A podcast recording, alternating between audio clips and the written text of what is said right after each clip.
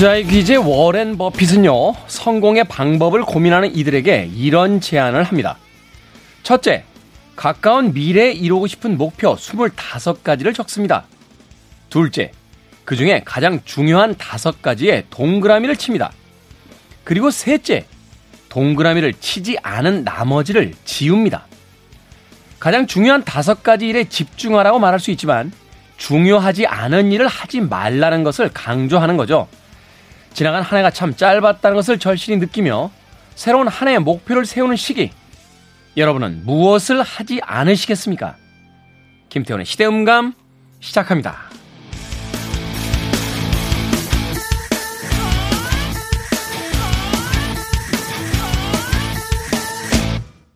그래도 주말은 온다. 시대를 읽는 음악 감상의 시대음감 김태훈입니다.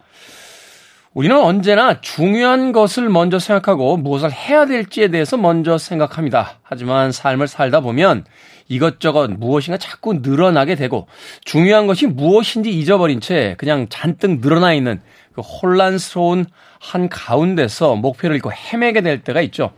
흔히 이제 선택과 집중, 뭐 버릴 줄 알아야 지혜롭다 하는 이야기도 합니다만 그 버리는 것이야말로 정말로 뛰어난 기술이 아닐까 하는 생각을 해보게 됩니다. 새해가 되기 전에 가장 많이 하는 것이 뭐 책상의 정리부터 시작해서 일상에 대한 어떤 점검, 그리고 새로운 계획을 세우기 전에 이것저것을 덜어내는 과정인데요. 하다못해 책상 서랍 안에 있는 볼펜 한 자로 정리할 때도 머리가 빠개질 듯이 고민이 되는 걸 보면 우리는 중요한 것을 선택하는 것 이전에 무엇인가를 버릴 수 있는 용기가 필요하지 않나 하는 생각을 다시 한번 해보게 됐습니다. 뭐 한동안 미니멀리즘이다 또 심플 라이프다 해서 삶에 필요 없는 부분을 줄여야지만 좀 더 삶에 대한 어떤 집중과 행복에 대한 음, 감각을 키울 수 있다라는 이야기가 책과 또 방송을 통해서 유행을 했던 적이 있죠. 그런데 과연 그 유행만큼이나 우리 삶에 큰 영향을 줬는지는 다시 한번 생각해 봐야 될 것 같습니다. 잔뜩 입지 않은 옷들로 가득 차 있는 그 옷장과 필요없는 물건이 가득한 책상의 서랍부터 정리를 한번 찬찬히 해보는 것. 그것이 바로 새해 초반에 우리의 삶을 가장 현실적으로 바꿀 수 있는 무엇이 되지 않을까 하는 생각 다시 한번 해봤습니다. 자, 김태훈의 시대음감, 시대 이슈들 새로운 시선과 음악으로 풀어봅니다.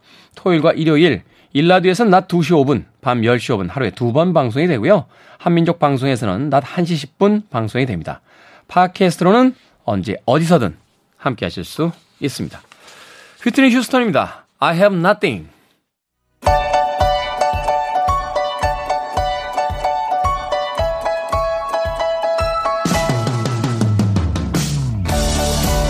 우리 시대 좋은 뉴스와 나쁜 뉴스, 뉴스 굿앤 배드. KBS 산악과학부의 정세배 기자 나오셨습니다. 안녕하세요. 네, 안녕하세요. 아니 오기정 기자의 후임 기자를 오늘 정 기자님이 데려오신다고 했는데 왜 또 혼자 오셨습니까? 아, 이 선발 절차가 상당히 좀 오래 걸리고 있어가지고 예, 네. 오디션 거의 수준으로 지금 뽑고 있습니다. 네. 오디션 수준으로. 네, 아주 기대하셔도 좋을 것 같아요. 네. 네 사실은 이제 오시게 될 이제 기자분들 네. 중요합니다만, 네네. 그 위에 계신 분들께서 또 도장을 좀 찍어 주셔야 되니까. 그렇죠. 네. 위에 계신 분들, 하다 보니까 네. 기자분들께서 열심히 취재한 내용, 어, 낮 시간 저희 프로에서 또 이야기할 수 있도록 좀 아무튼 도장 좀 꽝꽝 찍어주시기. 다음 주에는 네, 꼭 합류해서 네. 또 다시 셋이 진행하는 걸로 그렇게 하겠습니다. 네. 부탁 좀 드리겠습니다. 알겠습니다. 오늘 good news와 bad news 네. 어떤 뉴스부터 시작을 해볼까요? 아무래도 좋은 뉴스가 좋잖아요. 네. 네. 찾기도 어려워요. 좋은 뉴스가 뉴스 속성상. 그렇죠. 네. 그래가지고 좋은 뉴스 얘기부터 좀 하려고 해요. 새해 좀 초부터 좀 훈훈한 정말 훈훈한 소식인데 어린 형제 두 명이 네.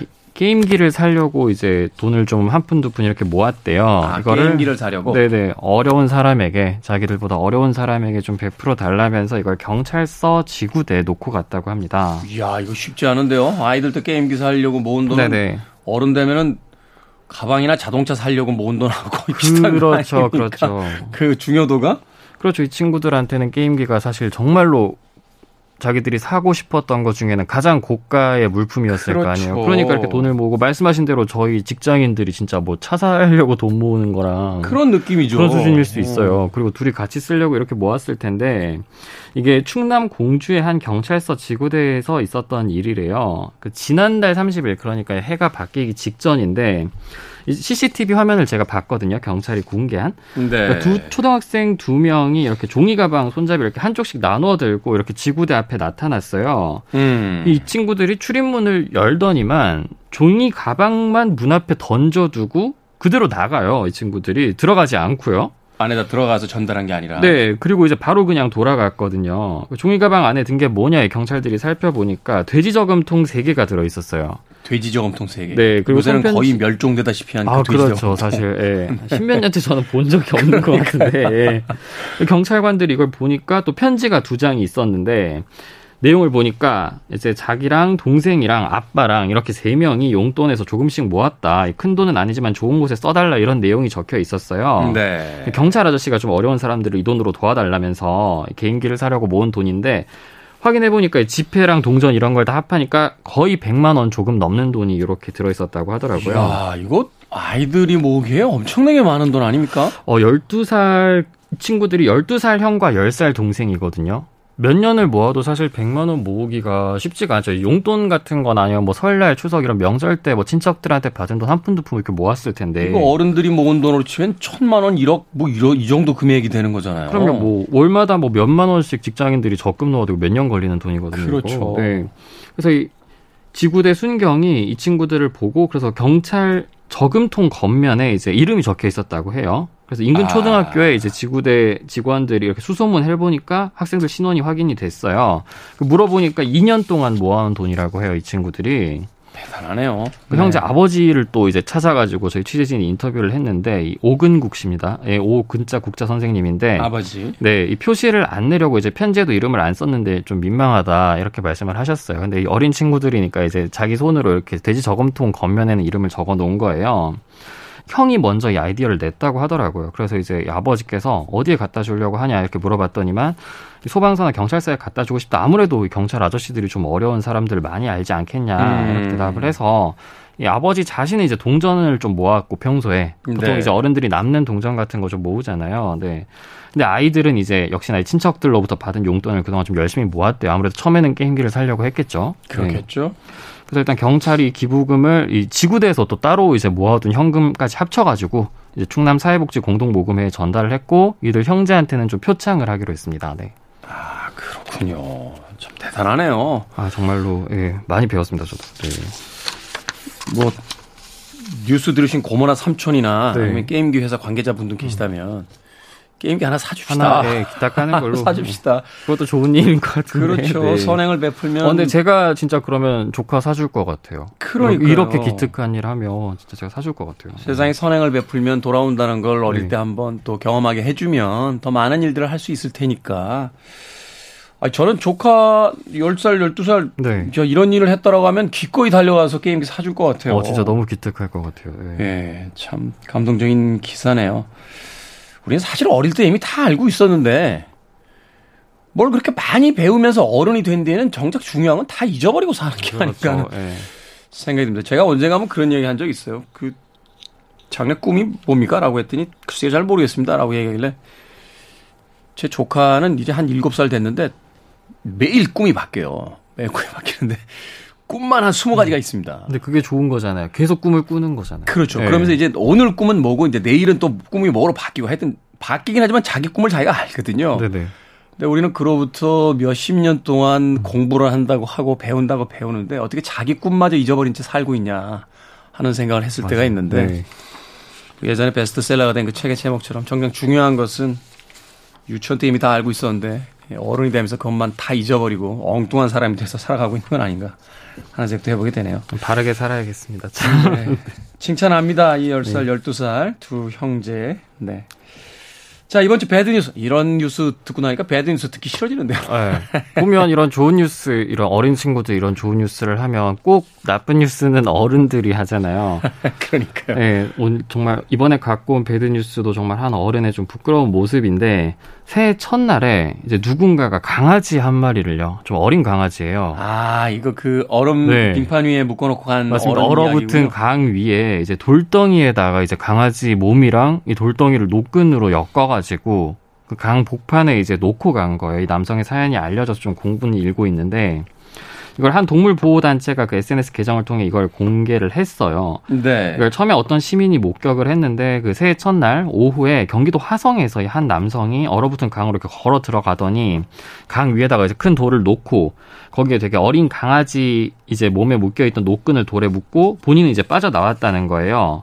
그래서 이분이 갓길에 차를 세우고 그 남자를 따라갔는데 남자는 사라졌고 새끼 강아지만 이제 거기서 울고 있는 거죠. 이제 얼어붙은 강 위에서. 잠깐만요. 그러면 뭐 동사할 위험도 있고요. 어 당연하죠. 이제 상당히 쌀쌀했잖아요. 지금 최근 또 날씨가. 돌에 묶여 있다는 건 말하자면 강이 녹게 되면 그대로 물에 들어가서 그게 더 큰 문제인 거죠. 예, 익사하는 거죠. 바로 만약에 돌 무게 때문이라든지 아니면 날이 좀 풀려가지고 만에 하나 얼음이 녹기라도 한다면 그대로 익사하잖아요. 말씀하신 대로. 음. 그래가지고 이분이 이제 동물보호단체에 얘기를 해가지고 이 강아지를 다행히 구조를 했어요. 네. 이 동물보호단체에서도 그래서 이 사연을 알리게 됐는데 말씀하신 것과 같이 이거는 누가 발견하라고 한 게 아니라 정말로 이건 죽이고자 한 행동이다 이렇게 진짜 볼 수도 있는 거잖아요 강아지가 만약 거기에 아니, 이제 누구가 발, 발견하길 원했다라면 굳이 어, 그렇게 하지 않았겠죠. 그렇죠. 그냥 유기견처럼 풀어놓거나 아니면은 아예 사람들이 오갈 수 있는 곳에다가 네네. 놓고서 갔겠죠. 이렇게 얼어붙은 강 위에다 놓고 차까지 끌고 와가지고 얼어붙은 강 위에다 놓고서 차를 타고 가버렸다는 건 이건 명백한 어떤 학대 행위를 그 생각했다는 거 아닙니까? 그래서 엄연한 동물학대죄 이렇게 처벌받을 수 있는 범법행위다 이렇게 당연히 볼 수 있고 말씀하신 대로 이제 성인 뭐 남성 같은 경우에도 이제 뭐 몇 시간 동안 그런 추운 날씨에 밖에 있다면 분명히 이제 건강상 위험이 있는 건데 어린 강아지 같은 경우에 당연하겠죠. 다행히 이제 구조가 돼가지고 단체에서 강아지 이름을 새해 첫날에 구조를 해서 떡국이라고 지었대요. 그러면서 이제 뭐 병원에도 데려가고 뭐 임시 보호처를 찾고 있는데 다행히 뭐 검사 결과 특별한 질병이나 뭐 외상은 좀 없었는데 영양 상태가 썩 좋진 않았다고 해요. 말씀하신 대로 이제 동물보호법 같은 경우에 동물을 학대해서 실제로 이제 죽음에 이르게 하면 최대 뭐 3년 이하의 징역 또는 3천만 원 이하의 벌금에 처해지고 네. 동물에게 지금과 같은 이런 신체적 고통을 주거나 상해를 입히면 또 최대 2년 이하의 징역 또는 2천만 원 이하의 벌금에 처하는데 근데 결국 이제 경찰 수사를 통해서 이 주인을 찾았어요. 아, 찾았어요, 주인을? 네, 주인을 찾았습니다. 경찰이 이제 인근에 이제 이게 이슈화가 된 다음에 인근에 이제 CCTV 같은 걸 확인하고 주변 상가를 탐문해서 이제 한 슈퍼에 이제 CCTV를 통해서 주인으로 추정되는 인물을 확인해서 이분이 이제 자진 출석해서 조사를 했는데 이분 진술이 조금 황당해요. 원래 이제 이 떡국이랑 다른 큰 게 한 마리를 차에 태우고 강으로 가서 이 떡국이를 데리고 강에 놓고 왔는데 이유가 뭐냐라고 그럴까? 아, 걔가 말을 안 들어서 혼을 내주려고 얼음 위에 묶어놓고 왔다. 근데 자기가 이제 유기한 게 아니다. 말 그대로 훈육 차원이었다 이 말이죠. 예, 예. 아니 잠깐만 생후 2, 3개월 된 강아지를 강 돌에다 묶어서 얼음 네네. 강에 놓는 게 훈육이라고요? 그리고 이제 이 주변에 그래서 상가를 이렇게 탐문해서 찾았다고 했잖아요, 이 주인을. 그 주변에 이제 상가에 계신 분들이나 이렇게 물어보니까 다음 날에 실제로 와서 찾아다니긴 했대요. 우리 강아지 어디 갔냐고. 근데 그러면 이제 하루 정도는 묶어 놓을 생각이셨다는 거잖아요, 이분은. 이건 말이 안 되는데요. 그러니까 그 하루 사이에 사실 하룻밤을 그 강아지가 얼어붙은 강 위에서 났을 때 과연 음. 이제 무사할 수 있었을 것인가 쉽지 않았겠죠. 예. 네. 그렇기 때문에 경찰에서도 이 강아지를 혼내준다고 본인 스스로 말을 했고 또 얼음에 묶어놓고 이렇게 간 행위 자체가 동물한테 고통을 주는 행위이기 때문에 이게 학대로 좀 규정을 할 수 있다 이렇게 밝혔고 아마 계속 수사를 진행하겠다고 합니다. 다리 짧은 그 종류의 강아지 그 자전거에다 묶고 달려도 그것도 어 충분히 학대가 될 학대가 네. 되잖아요. 이게 어떻게 학대가 아닙니까? 그리고 무슨 훈육이라고 이야기하는데 네네. 2, 3개월 된 강아지가 네네. 아니고 사람도 아니고 그렇죠. 주인이 뭐라고 얘기하면 그 말을 다 알아듣고 그렇게 다 움직입니까? 사람한테도 이런 식으로 훈육을 하면 안 되잖아요. 아, 당연히 안 그렇죠. 되죠. 이거 네. 큰일 나죠. 세상이 변했다는 거를 네네. 모르시는 분들이 굉장히 많네요. 어, 이 반려동물들 이렇게 하면 안 됩니다. 이거 살아있는 생명들이잖아요. 그 아니 어떻게 이럴 수가 있죠? 개를 더군다나 큰 개도 키우신다는 거 보니까 개를 좋아하시는 분인데 개를 좋아하신다는 분이 납득이 안 가네요. 어, 저는 이분 동물 키우시면 안 될 것 같아요. 네, 다들 그런 그안 그래도 댓글에 그런 게 말, 많이 달렸어요. 이분한테는 절대 돌아가면 안 된다. 이분이 음. 이제 뭐 이분 집에 이제 뭐 다른 강아지를 키우고 있다면 그 강아지도 이제 뭐 보호해야 된다. 실제로 그런 댓글들이 좀 달렸습니다. 이게 어떻게 판결이 날지 모르겠습니다만 이게 네. 사실 이제 강아지도 개인의 사유재산화 돼 있기 때문에 이제 주인이 또 주장을 하면 주인에게 돌려줘야 되는 게 아닌가 하는 또 생각이 드는데 네네. 이거는 명명백백한 그 반려동물 학대기 때문에 네. 이거는 동물보호협회 같은 데서 좀 나서서 어, 떡국이라고 그랬나요? 음, 네, 이름을 네. 떡국이라고 지었다고 하네 단체에서. 네. 좋은 주인을 따로 찾아주셔야 되는 게 네. 아닌가 또 개인적인. 강아지가 이런 네, 좀 안 좋았던 기억을 잊을 수 있는 진짜 그런 좋은 분을 좀 만났으면 좋겠어요. 네. 앞서서 아이들의 훈훈한 음. 소식 전해드렸는데 그러니까요. 어른들이 부끄러워지네요. 네. 자, 지금까지 뉴스 good and bad 정세배 기자와 함께 했습니다. 고맙습니다. 감사합니다.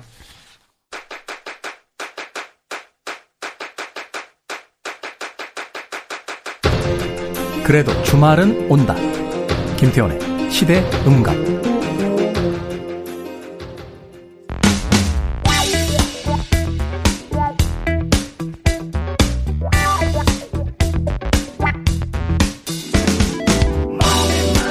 IMF 외환 위기 직후에 대박을 터뜨렸던 한 카드사의 광고 카피가 있었죠. 여러분 부자 되세요. 바로 이 광고 문구가 올겨울 20년 만에 다시 광고 속에 등장했습니다. 지금이 그때만큼이나 힘든 시기라는 의미가 되겠죠. 지쳐있는 시기, 다시 한번 힘을 내기 위해서 새로운 마인드와 감각이 필요합니다. 우리 시대의 경제 이야기, 돈의 감각. 더 퍼블릭 자산운용의 김현준 대표님 나오셨습니다. 안녕하세요. 네, 안녕하십니까. 자, 지난 겨울에 잠시 어디 가셨다가 격리 해제가 되자마자 달려오셨습니다. 슬기로운 격리 생활 보내셨습니까? 네, 격리하는 동안에는 뭐 할 일도 많고 해가지고 네. 전혀 지루하다는 생각을 못 하고 살았는데 음. 오늘 여기 이제 KBS 와서 제가 어 배우자 이외에 처음 인간과 대화를 해보거든요. 그러고 나니까 어 이게 이 맛이었구나. 근데 요걸 알고 나서 다시 들어가라라고 하면 그건 못좀 어려울 것 같습니다. 저도 작년 한 1년 조금 넘었던 것 같아요. 재작년 12월에 그 밀접 접촉돼서 12일간 자가격리 된 적이 있는데 그때만 해도 야 이거 그냥 휴가라고 생각하자라고 네. 하고서는 그 평상시에 못 보던 두꺼운 책들 꺼내가지고 이 책 다 보고 나간다고 막 이렇게 그 예기치 않은 휴가 생활처럼 즐겼는데 막상 나왔다가 다시 한번 들어가라 보면 네. 야 이건 못 들어가겠다 하는 생각이 차라리 일하고 말지 네. 그런 생각이 드네요. 근데 사실은 뭐 한 해 동안 뭐 두 번 세 번씩 격리되신 분들도 있으니까 맞아요, 맞아요. 제가 알고 있는 한 분은 저 지금 하얼빈 공대에 교수로 가 계신 분이 한 분 계신데 2년 전인가요? 그 1년에 4분의 1을 격리하셨어요. 3개월 아, 동안을 예, 계속 비행기 타고 왔다 갔다 하시느라고. 아. 참 이 시기가 언제쯤 끝날까 예, 아주 징그럽습니다. 자, 돈의 감각. 오늘 김현준 대표의 투자 팁 한마디부터 시작해 보도록 하겠습니다. 오늘은 팁, 간단한 팁 어떤 것을 알려주시겠습니까? 어, 종잣돈에 집착하지 마라 라고 설명 먼저 하겠습니다. 종잣돈에 집착하지 마라?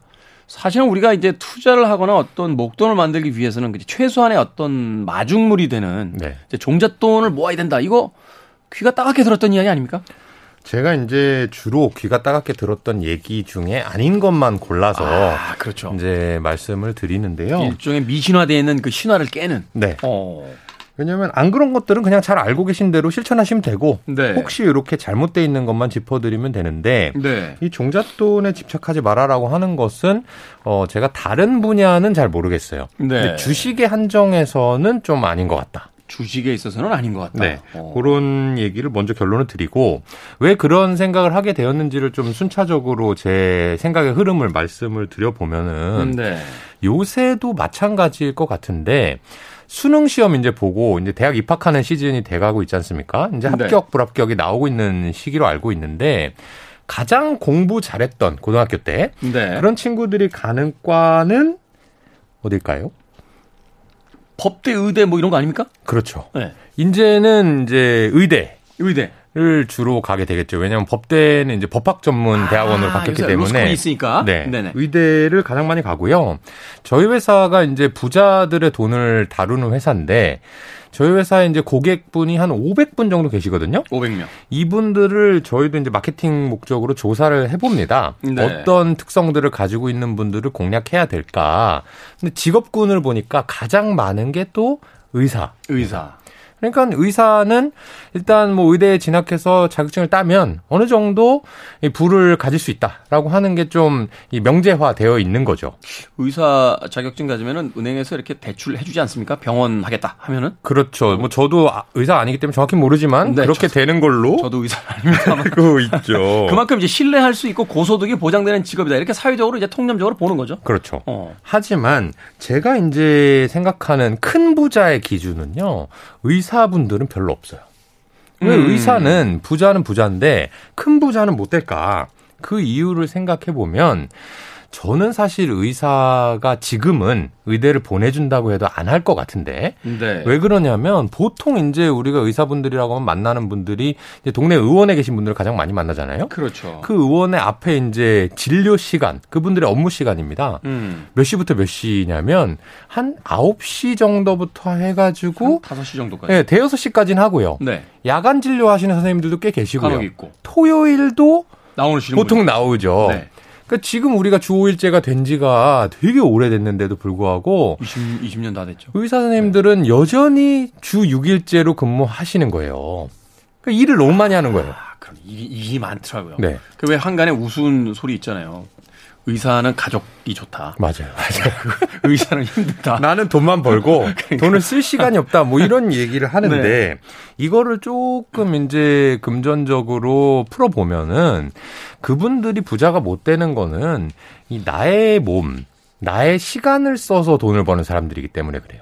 아, 이게 한계가 있군요. 그렇죠. 그러니까 소위 뭐 이제 우리가 뭐 산술급수적이다, 기하급수적이다라고 할 때 이분들은 철저히 단위 시간당 노동으로서 이제 돈을 버니기 때문에 네. 인간이 하루에 24시간밖에 없고 또 인간의 육체가 한계가 있으니까 일할 수 있는 시간이 한정돼 있다는 거군요. 그렇죠. 어. 근데 의사 중에서 큰 부자가 되신 분들도 있거든요. 있죠. 그런 분들의 특성을 살펴보면 이 동네에서 의원을 하시는 분이 아니에요.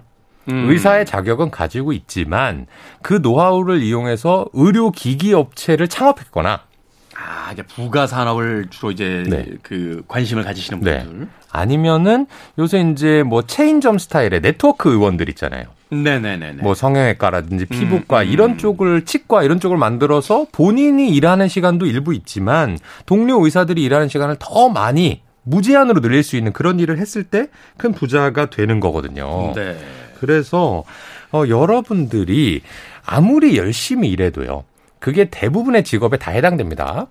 24시간 그리고 몸이 한계라는 것을 벗어날 수 없다면 큰 부자가 될 수 없는데 음. 단적으로 이렇게 생각을 해볼게요. 아, 억대 연봉이야. 네. 내가 1년에 세후로 1억을 받는다라고 하면 꽤 많이 버는 거죠. 엄청나게 버는 거죠. 네. 상위 한 뭐 1, 2% 안에 들어갈 겁니다. 네. 그렇게 해서 30년 동안 벌면 30억이고 모두 모았다고 해볼게요. 네. 그러면 30억인데 그러면 이제 강남 아파트 한 채 살까 말까 합니다. 그러니까요. 죽을 때쯤. 어, 최, 근에 죽을 때쯤이네요. 네. 진짜 평생 모아야 되니까 죽을 때쯤이네요. 네. 근데 내가 세후 1억 연봉을 하는 것도 사실 어렵거든요. 쉽지 않죠. 그리고 그걸 30년 동안 유지한다는 것도 어렵고. 세후 1억이면은 거의 2억 가깝게 받아야 그렇죠. 40% 이상 저 세금 내고. 맞아요. 네네. 그러니까 어 노동으로서 돈을 번다는 건 아마 어렵다. 음. 대부분의 가정을 넣어도 어렵다. 음. 그런데 사람들이 왜 종잣돈을 모아라라고 하는가? 네. 아마도 부자들이 제 이제 음모론인데 좋은 투자 기회가 있을 때 좋은 투자 투자 기회가 있을 때. 네, 너네들은 요거 하지 마. 돈 모아야 돼. 지금 저축을 열심히 해가지고 10억을 모은 다음에 좋은 투자 기회에 돈을 넣어. 음. 그렇지 않으면 부자가 못 될 거야 라고 이제 거짓말을 하는 거예요. 그러니까 여러분들은 10억을 모을 때까지 예금만 하고 있는 거죠. 종잣돈을 모아야 된다 네. 해서. 근데 아까 제가 말씀드렸죠. 10억을 모은다는 건 불가능해요. 예금만 해가지고는. 노동만으로는.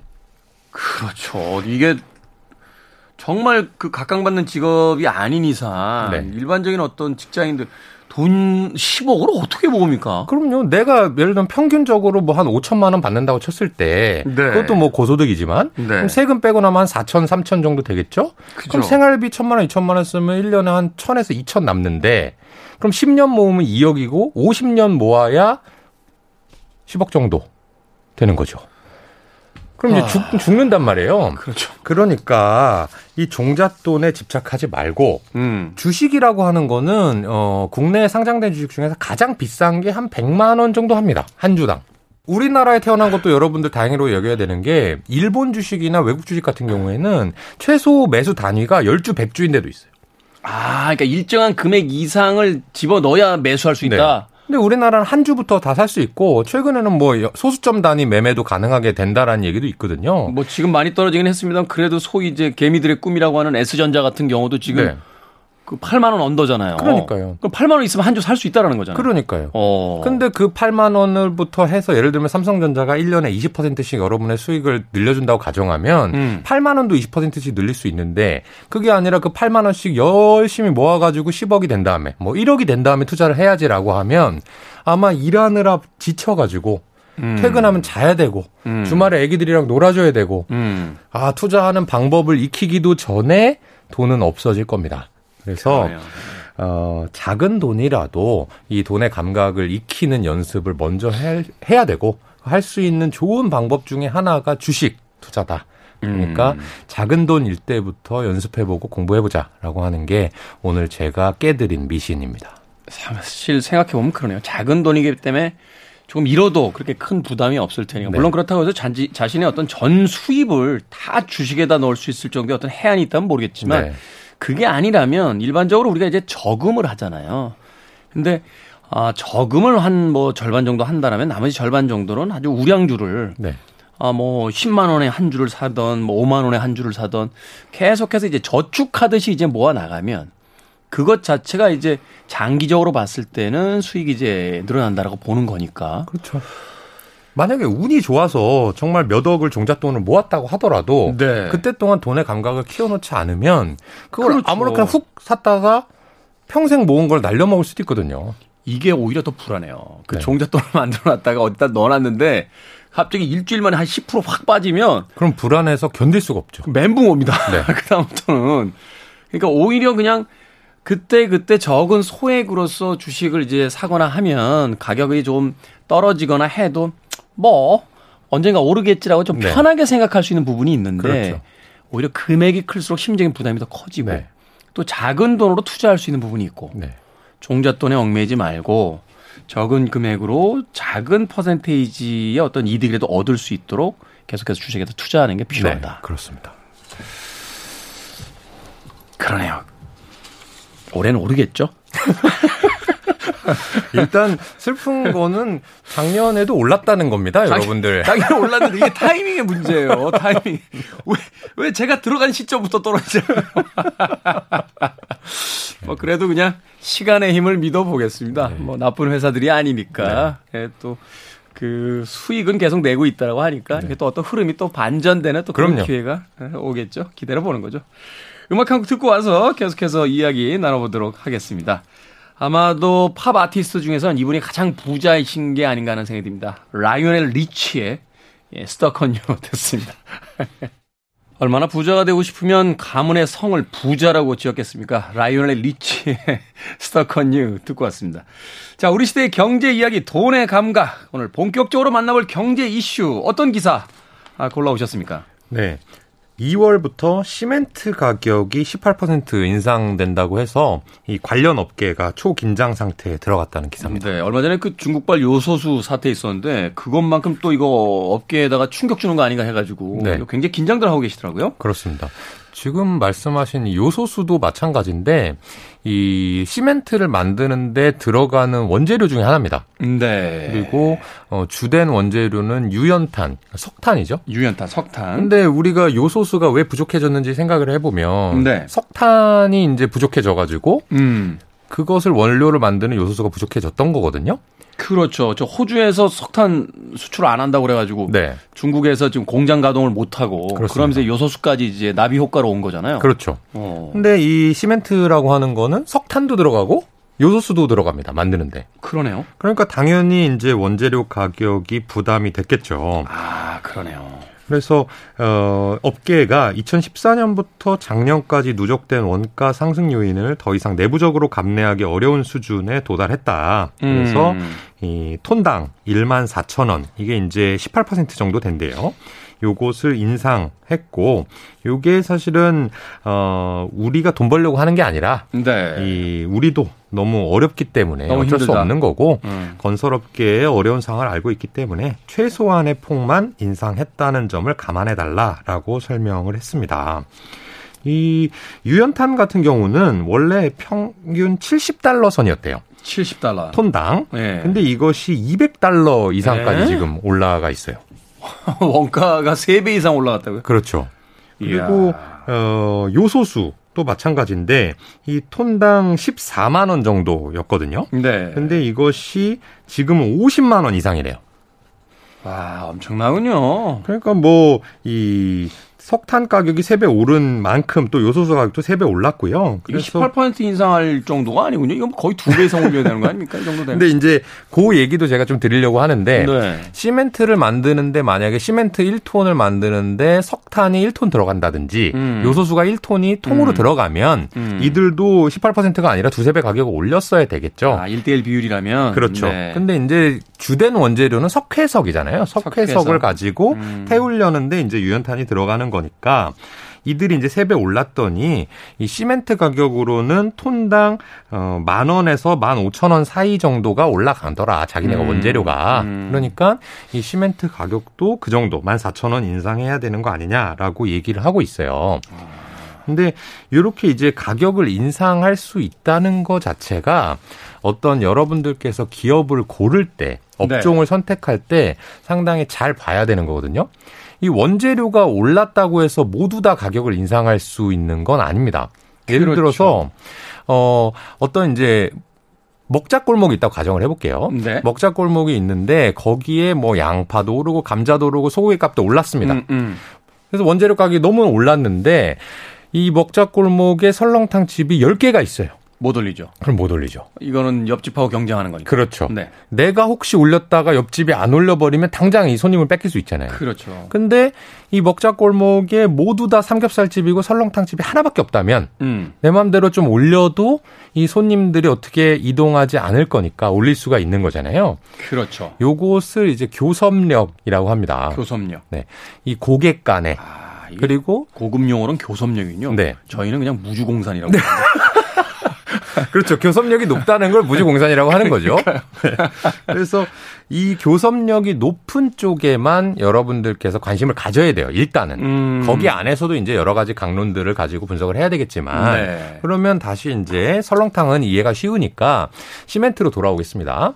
시멘트 회사들이 이 시멘트를 만들어 가지고 누구한테 공급을 하냐면 레미콘 업체한테 공급을 합니다. 레미콘 업체. 그렇죠. 네. 레미콘은 이제 요 돌아가는 거 있죠. 음. 돌아가는 차를 많이 가지고 있는 회사들을 레미콘 업체라고 합니다. 네. 그럼 그 레미콘 업체가 시멘트에다가 이제 이것저것 섞어 가지고 그 차를 가지고 돌아다닌단 말이에요. 음. 그걸 가지고 건설 현장에다 공급을 하죠. 음, 그렇죠. 그, 렇게 이제 어려운 말로 value chain이 연결이 되어 있습니다. 그런데 시멘트 업체가 가격을 올렸어요. 그러면 레미콘 업체가 어, 시멘트 가격 올랐으니까 레미콘도 가격을 올리자라고 할 수 있잖아요. 그렇죠. 근데 그러면은 건설 업체가 받아줄까요? 안 받아줄까요? 안 받아주지 않을까요? 그렇죠. 어. 그냥 우리가 저도 마찬가지고 여기 디제이님도 마찬가지고 청취자분들도 생각을 해보세요. 시멘트 업체, 레미콘 업체, 건설 업체 이렇게 세 개 중에 누가 제일 힘셀 것 같으세요? 시멘트 업체. 누가 제일 업체? 덩치가 클 것 같으세요? 건설업체 아닙니까? 그렇죠. 예. 건설업체가 당연히 덩치가 크죠. 니네 아니면 우리 딴 데 갈래. 뭐 이럴, 이럴 수 있는 게 이제 가장 파워가 있는. 그렇죠. 어. 그러니까 여러분들 이렇게 생각하면 돼요. 아, 건설업체 이름 대봐라고 하면 주식을 모르는 사람들도 뭐 무슨 무슨 건설, 무슨 건설 이렇게 얘기할 수 있죠. 계속 나오죠. 그럼 시멘트 업체 대봐 그러면 어 모르겠는데. 조금 모르겠는데 네. 레미콘 대봐 그러면 레미콘이요? 부산에 제 동 후배가 레미콘 회사 사장 아들인데 그 이름 모르겠어요. 잘 모르겠어요. 모르겠어요. 보통 그렇단 말이에요. 네. 그러면 학창 시절로 돌아가서 어 이런 게 있으면 안 되지만 음. 그 학교에 가장 싸움을 잘하는 짱이 있다고 해봐요. 그렇죠. 짱. 네. 그 사람은 누가 봐도 다 알아. 전교생들이. 알죠. 야 짱이다. 그렇죠. 다 알겠. 덩치 제가 제일 크고 제가 힘 제일 세대라고 음, 소문이 음, 다나 있잖아요. 음, 음. 그게 건설업체예요. 그러네. 그리고 아. 중간이 이제 시멘트 업체. 시멘트. 중간에 낀 애가 이제 레미콘. 어. 레미콘 같은 경우는 시멘트가 이제 가격을 올렸으니까 자기네들도 원가 인상 요인이 발생했잖아요. 그렇죠. 시멘트 업체는 석탄이 올랐으니까 우리 음. 올릴게라고 하는 건데. 네. 근데 중간에 낀 업체들은 그걸 갖다가 건설업체한테 우리 가격 올랐으니까 올려줘라고 했더니 건설업체가 뭔 소리야 할 수 있는 거죠. 니는 무슨 소리냐? 네. 우리는 그런 거 저 올해 예산에 없는데 네. 이래 버리면 이제 아니 우리 딴 데 갈래? 뭐, 뭐 이렇게 그렇죠. 되올 수 있으니까. 그렇죠. 아, 아. 그러니까 이게 사실은 다시 좀 학창 시절 얘기로 돌아가면은 네. 짱이 갈취를 하는 거죠. 갈취. 예. 네. 너한테 천 원 주고 음. 매점 가서 오천 원짜리 빵 사와 이렇게 하는 거예요. 그렇죠. 너 이거 가지고 빵 사고 거스름돈 2,500원 가져라. 네. 이렇게 이렇게 얘기하는 거죠. 근데 빵값이 올랐어. 누구야? 이렇게 얘기하면 주먹부터 날라오니까 어쩔 수 없이 자기 값 돈으로 이제 충당하는 것이 이제 힘없는 음. 약자, 피해자 아닙니까? 그렇죠. 그런 것들을 이제 주식 투자할 때는 힘센 애들 위주로 투자를 해야 되는 거예요. 그렇죠. 그래야 어떤 그 변동성이 좀 덜하고 네. 안정성이 생기니까. 그렇죠. 문제가 생겨도 그거를 이제 타인한테 타 음. 기업한테 전가할 수 있는 것이 이 교섭력이 높다라고 하는 거고요. 그러니까 이제 대표님처럼 아주 이쪽에 초, 초 전문가라면 이게 이제 어떤 짧은 단기간에도 어떤 상황들을 보고 투자할 수 있지만 우리 같은 그 이제 일반적인 투자자라면 가장 잘 알려진 가장 큰 규모의 가장 안정적인 네. 것이 뭔가를 먼저 생각해 봐야 된다. 그렇죠. 아. 특히나 이제 시멘트 업체 같은 경우는 어, 시장 규모가 제한적이고 우리나라에서 건설할 게 뭐 더 있진 않잖아요. 그냥 꾸준합니다. 건설업이라고 음, 음, 하는 거는 음. 시멘트 사용량은 제한적이지만 네. 그들끼리 인수합병을 통해서 공급자가 줄어드니까 점점 시멘트 업체는 덩치가 커지고 있는 거예요. 음. 또 하나 조금 전문적인 얘기를 해드리면 공부를 해보시라고 시멘트 업체가 이제 유연탄을 사용해서 태워서 만든단 말이에요. 시멘트를. 네. 근데 이 유연탄 대신에 요새는 폐 플라스틱을 가져가서 태웁니다. 아, 대체품이 있군요. 네. 그러니까 석탄 가격이 많이 올랐는데 폐 플라스틱은 사실 어차피 쓰레기잖아요. 그러니까 그렇죠. 가격이 많이 오를 만한 일이 별로 없죠. 그렇죠. 이거 뭐 가져가 주면 고마운 재료잖아요. 그렇죠. 지금 말씀하신 어, 게 어. 정답인데요. 어, 어. 시멘트 업체들이 폐플라스틱을 가져가 주면서 네. 돈을 받아요. 그러니까 이건 뭐저 분리수거비 뭐 이렇게 네. 이렇게 되잖아요. 그러니까 옛날에는 석탄을 사 와서 때야 됐었는데 아... 지금은 돈을 받으면서 이 연료를 가져다가 쓰고 있어요. 음. 그러니까 전반적으로 뭔가 시장 규모는 제한적이지만 이들이 그 안쪽에서 열심히 뭔가 돈을 더 벌어내려는 음. 그런 일을 하고 있거든요. 음. 그래서 이번 가격 인상도 그 이익 증가의 여러 가지 퍼즐 중에 마지막 퍼즐이 맞춰진 게 아니냐. 음. 그래서 상당히 유심히 지켜볼 만한 업종이라고 음, 생각합니다. 그렇군요. 이게 하나의 어떤 단순한 뉴스 기사로만 우리가 보게 되는데 그 이면에 살펴보면 아주 복잡한 어떤 산업의 어떤 메커니즘 같은 것들이 있기 때문에 네. 이걸 하나씩 하나씩 조금 이렇게 퍼즐 풀듯이 어, 좀 맞춰보다 보면 아 투자의 방향이 어느 쪽으로 가야겠다. 어느 회사가 이 산업 구조에서는 가장 지금 현재 힘이 세고 그렇죠. 어, 유망한 종목이 될 수 있겠다. 이걸 이제 찾아낼 수가 있는 거군요. 네. 아, 어, 이 이야기는 굉장히 인상적이네요. 저희는 사실 시멘트 가격이 오른대라고 하면 어 시멘트 회사에도 투자해야 되나? 아주 아주 단순하게 예, 그 무슨 저 남녀가 그 미팅하는 프로그램에 가면 무슨 사랑의 짝대기라고 하잖아요. 그냥 앞에다가 바로 그냥 짝대기 겨냥해서 투자를 하게 되는데 그런 게 아니라 네. 그 관련 업체들, 관련 산업의 어떤 그림을 조금 그려만 보면 네. 그 안에서도 좀 더 디테일한 투자의 어떤 포인트들을 짚어낼 수 있다. 그렇습니다. 이야기를 해줬습니다. 흥미롭습니다. 아, 언제나. 참 이 시간이 흥미로운 것 중에 하나가 뭐냐면, 김현준 대표님과 이야기를 나누다 보면, 야, 해안이 생겼다. 이제 드디어 투자의 어떤 포인트를 알겠다라고 하는데, 대표님과 헤어지고 나서 한 30분만 지나면, 어디다 투자를 해야 되지? 하고 다시, 다시, 짝대기를 찾고 계시죠. 네, 다시 멍해지는 그런 기분이 드는데, 이것 역시 이 코너의 돈의 감각의 제목처럼 계속해서 이제 이런 트레이닝과 훈련을 통해서, 그렇죠. 자연스럽게 찾아낼 수 있는 감각을 키워야겠죠. 자, 돈의 감각 김현준 대표님과 함께 했고요. 내일도 역시 돈의 감각 아, 이 시간 부탁드리겠습니다. 고맙습니다. 네, 수고하셨습니다. 자, 저도 끝곡 소개해드리면서 어, 인사드리겠습니다. 역시 주식 이야기 나오면 이 음악 듣고 싶어집니다. 크리드의 하이어 들으면서 저도 물러갑니다. 지금까지 시대음감의 김태훈이었습니다. 고맙습니다.